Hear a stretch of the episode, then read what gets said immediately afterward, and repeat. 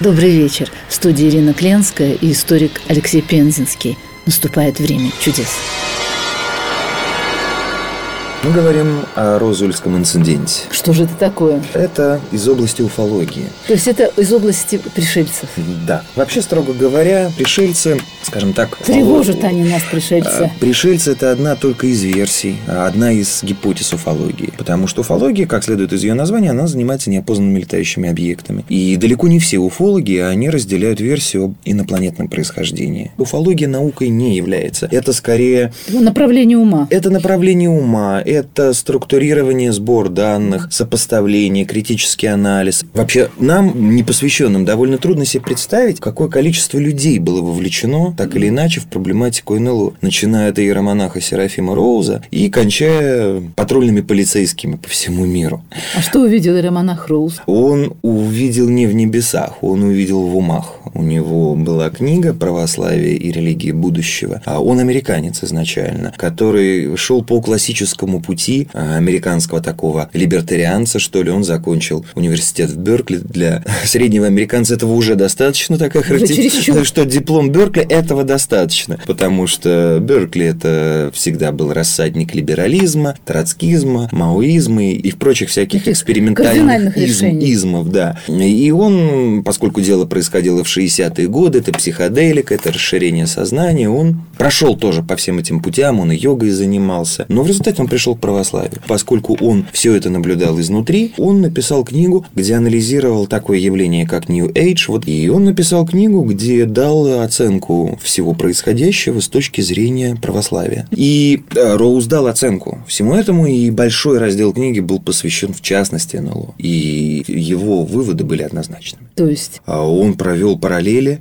он поднял труды святых отцов, в частности Игнатия Бринчанинова, миссионера знаменитого XIX века, одного из, пожалуй, лучших умов православной теологии. Он поднял э, его книги, посвященные бесовскому влиянию на людей, посвященные экзорцизму, и он увидел прямые параллели между тем, что описывает Бринчанинов, и тем, что сообщают и сообщали контактеры так называемые люди, которым доводилось. Там удивительные да, совпадения. Начиная от э, вот этого спонтанного ощущения холода и неприятного запаха, о котором сообщают, ну, едва ли не, ну, почти все контактеры. Плюс, естественно, по последствиям Серафим Роуз первым задал вопросы. Почему, если эти существа находятся на столь высоком уровне развития, почему их чаще всего застают за починкой своих аппаратов, причем в тех местах, где их легче всего атаковать?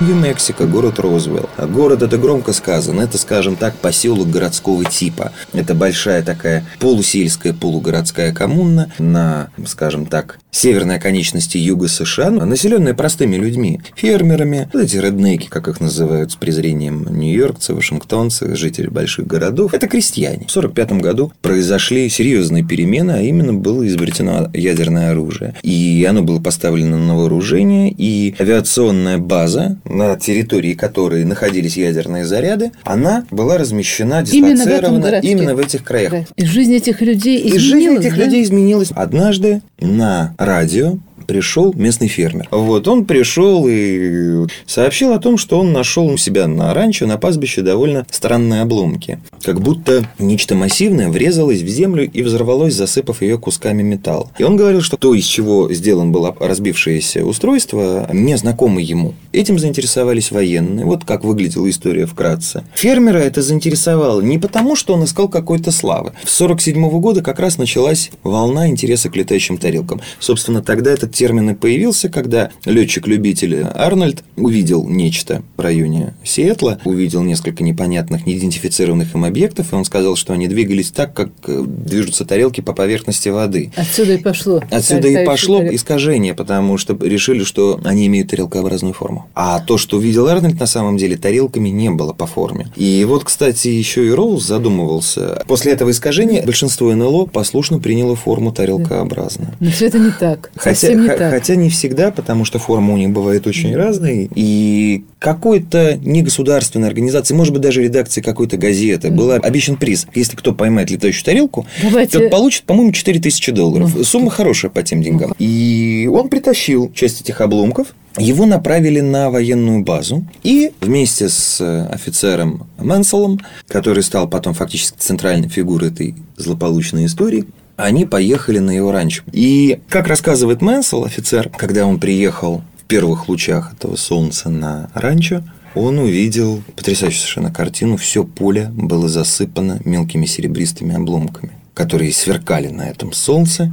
И выглядело все это совершенно фантастически. Вот эта красноватая степь, полупустыня фактически. И все вот это вот сверкает. И Мэнсел убедился в том, что фермер не обманывает, что действительно раньше чем-то засыпано. Он вернулся, доложил своему начальству. И получил от начальства санкцию, приказ написать пресс-релиз и передать его на радио местное. Что и было сделано? Что найдены обломки летающей тарелки вблизи от городка Розуэлл, вблизи от военно-воздушной базы. И это сообщение пошло в эфир. И дальше это все как раз и началось. Началась самая интересная часть истории. Вот, а да. что же началось, Леша? Что Нач- произошло? Началось то, что неожиданно раздался звонок из Вашингтона, и грубый голос, таким с гвардейским акцентом, потребовал от них объяснений, от журналистов. Это была сенсация мирового значения. И ведь примерно тогда же это получило продолжение и в СССР, потому что где-то в конце 47-го, начале 48-го года, как вспоминал Королев, его вызвали в Кремль, и по просьбе Сталина передали ему папку с вырезками из американской прессы, с переводами, и попросили его ознакомиться ознакомиться со всем этим и дать заключение, что это такое. Вырезки, естественно, были посвящены НЛО, в том числе и Розуэльскому инциденту. И что интересно, Королев? А, вопросы были сформулированы четко, по-сталински. Что это такое? Творение чьего разума это? Сделано ли это людьми? И может ли это представлять угрозу для Советского Союза? На первый вопрос ответ был такой, что нет, это сделано не людьми, так ответил Королев. И второе, что нет, для Советского Союза, по-видимому, угрозу это не представляет. Вот, и потом уже выступал маршал авиации, который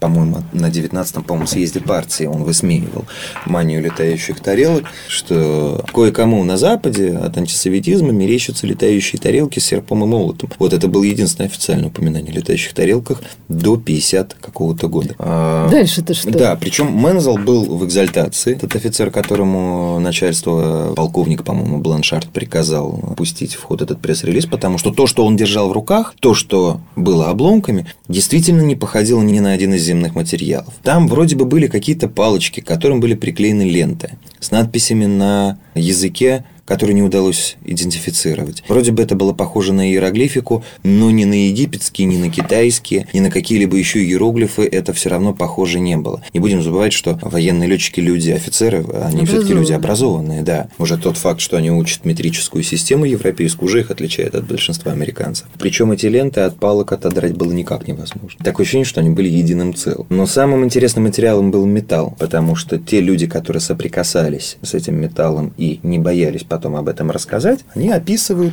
его как какую-то плотную фольгу, которую, однако, нельзя было ни разорвать, ни даже ее не брало победитовое сверло, что ломались сверло. Хотя внешне это был металл. Его зато можно было сложить, и когда его отпускали, он распрямлялся, принимая исходную форму, и на нем не было склада. То есть фольгу ее можно назвать весьма условно. Чего себе? Да, то есть это был некий сплав, очень тонкий, но очень чрезвычайно прочный. И, прочный, и легкий. Главное, что он был очень легкий, потому что ту часть обломков, которую привез э, фермер в город на своем стареньком грузовичке, хотя она была большая по объему, ее легко мог поднять один человек одной левой рукой. А затем было принято стандартное решение, что эти обломки они будут отправлены на центральную базу, и там уже будет дана официальная пресс-конференция. И уже на этой базе произошла странная вещь. Когда его вывели под объективы репортеров, он увидел, что обломки выложены совсем другие, что лежат обломки метеозонда. Воздушный шар, несколько таких экранчиков, легкая древесина, фольга и клейкая лента с орнаментом. То есть он, он увидел, скотч. что подменили. Он увидел, что военные подменили с центральной базы. И заставили его произнести речь, что вот это мы нашли.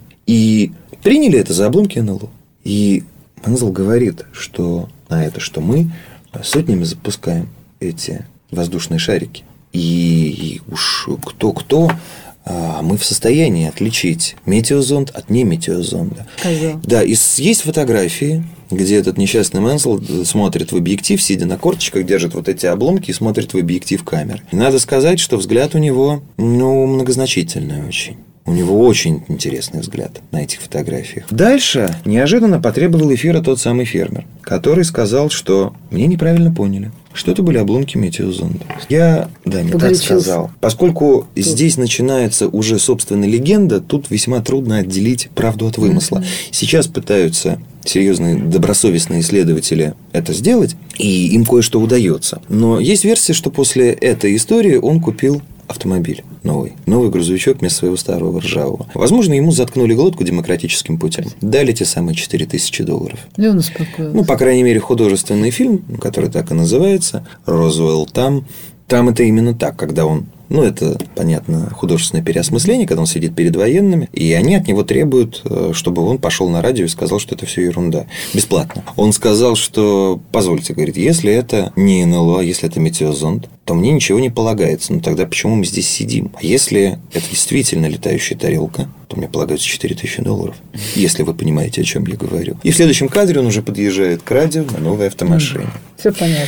Да. Но зачем? Кому понадобилось это скрывать? Чего испугались? Мэнсел сам, обычно его изображают Дон Кихотом, который потом искал правду, но надо сказать, что правду он искал уже находясь в отставке на пенсии. По-другому было и нельзя. Вот, но, Ну, зацепила его эта В история, общем, его да? тоже пострадавшим нельзя назвать, потому что он получил высокое звание, его повысили, Повысили. ему дали высокое воинское звание вне очереди. То есть всех отличили, так или иначе. Его, да, то есть с одной стороны, да, людей подставили. Вот. Дальше начинаются слухи, дальше начинаются страшные городские истории. Например. А, сейчас я, я, я все расскажу. Да, причем Мэнсела заставили вернуть, потому что он своему сынишке принес несколько Кусочек. обломков, да, и заставили вернуть. И сын вспоминает. Сын э, жив до сих пор, э, он помнит эту историю. Про фермера рассказывают, потому что, естественно, у него были друзья, и один из друзей к нему приходил, все время над ним подтрунивал. А, ну, ты, мол, видел зеленых человечков, ты видел зеленых человечков. Тот отнекивался, говорил, что я не буду этот разговор поддерживать, иначе меня убьют.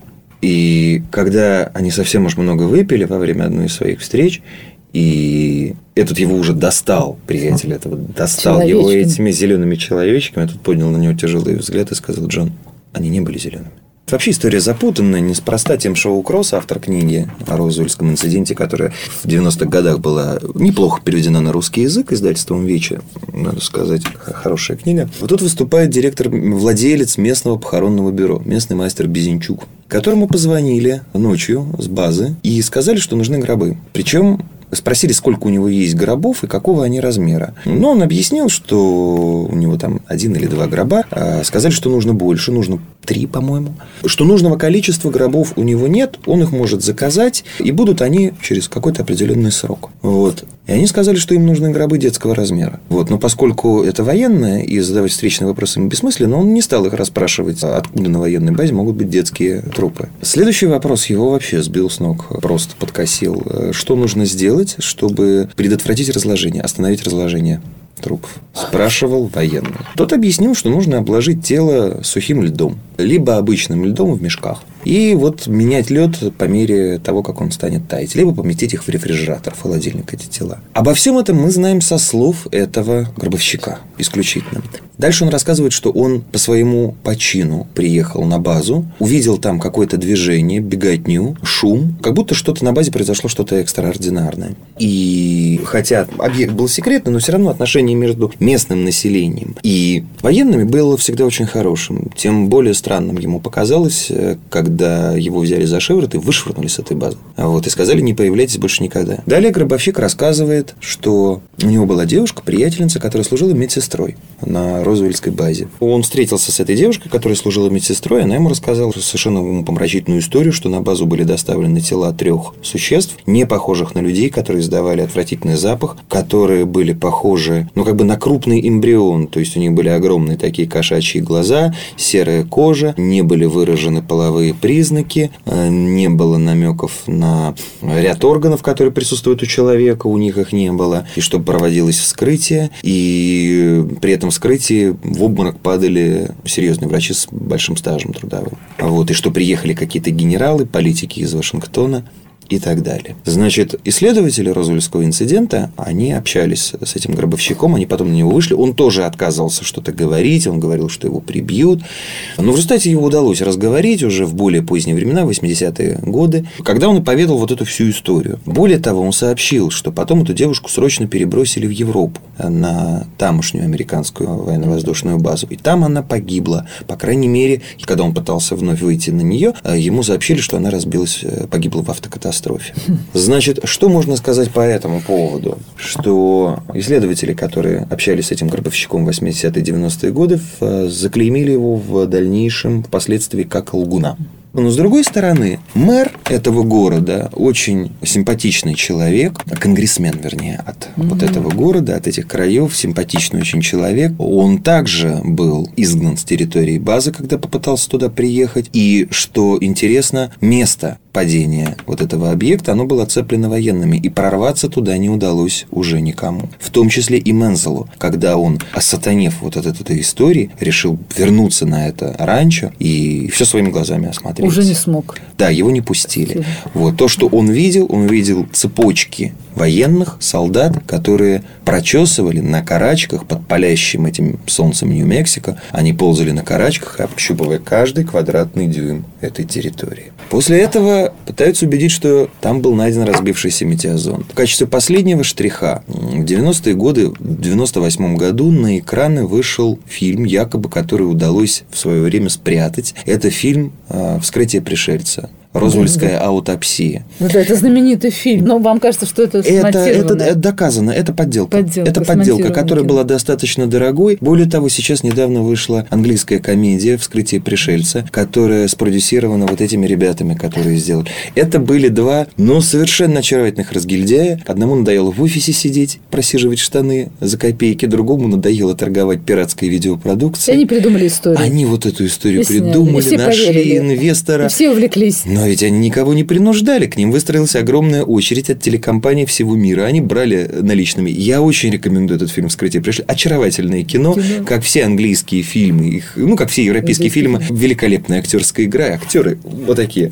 Ну, а в результате? Но при этом вроде бы ходят слухи, да, что какая-то пленка все-таки была. В этом фильме эта тема развита. Но было доказано, что это, конечно же, мошенничество, хотя и наш какой-то телеканал заплатил деньги за показ. Такого большого ажиотажа в России этот фильм не вызвал вызвал, как во всем мире. Вот, ну там действительно там Леш, ну, много событие. чего. А само событие. Архивы недоступны. Сообщается, что они погибли при пожаре. Вот, проверить это нельзя. Пожар какой-то действительно был. Но зная военных, а зная, как они неохотно во всем мире, это же клан, это же цех, это же масонская ложа в зеленых одеждах, да. Все закрыто. А, да, они охотнее иностранному военному что-то расскажут, чем своему штатскому. То есть э, вот. концы, что называется, в воду. Да, есть версия, более-менее на что-то похожее. По Поскольку в Нью-Мексико находилось много секретных объектов, находится и сейчас, в частности, там находился знаменитый полигон White Sands, Белые пески, где проводил свои исследования напрасно реабилитированный нацистский преступник Вернер фон Браун. Он, как мы помним, занимался проблемами реактивного движения. Часть э, ракет Фау американцы перевезли с территории Германии в Америку и делали свою космическую программу. И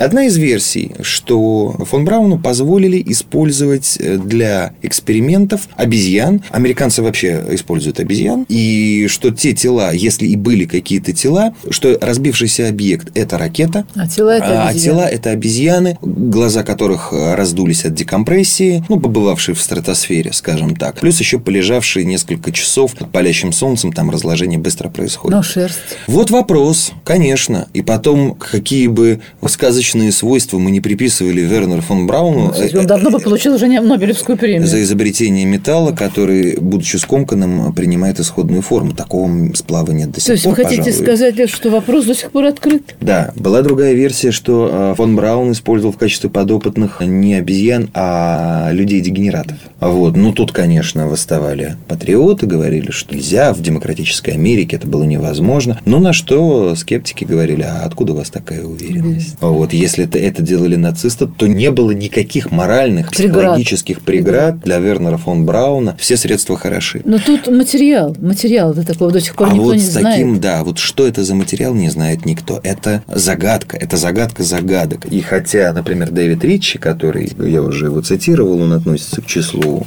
наиболее трезвомыслящих э, исследователей, аналитиков, э, сборщиков информации по истории вопрос, все-таки он склоняется к мнению, что все-таки ничего реально не произошло тогда. И розуэльская история является либо уткой, либо какой-то частью плана прикрытия этой группы молчания. Ложный след, скажем так. Но несколько лет назад ребята из э, университета по-моему, в Нью-Мексико, вооружившись металлоискателями, приехали на это место. В общем, я так полагаю, что они не только металлоискатели взяли, но и георадар, который показывает, что под землей. И он показывает И же? состояние Да-да-да, почвы. И что же? А они приехали, чтобы поискать вот обломки этого сплава. Нашли? Но мало ли что. Нет, они не нашли вообще ничего, кроме двух-трех пивных банок. Вот. Но георадар показал, что в том примерном месте, где по сообщению фермера а, разбился этот объект, есть следы глубинного смещения почвы.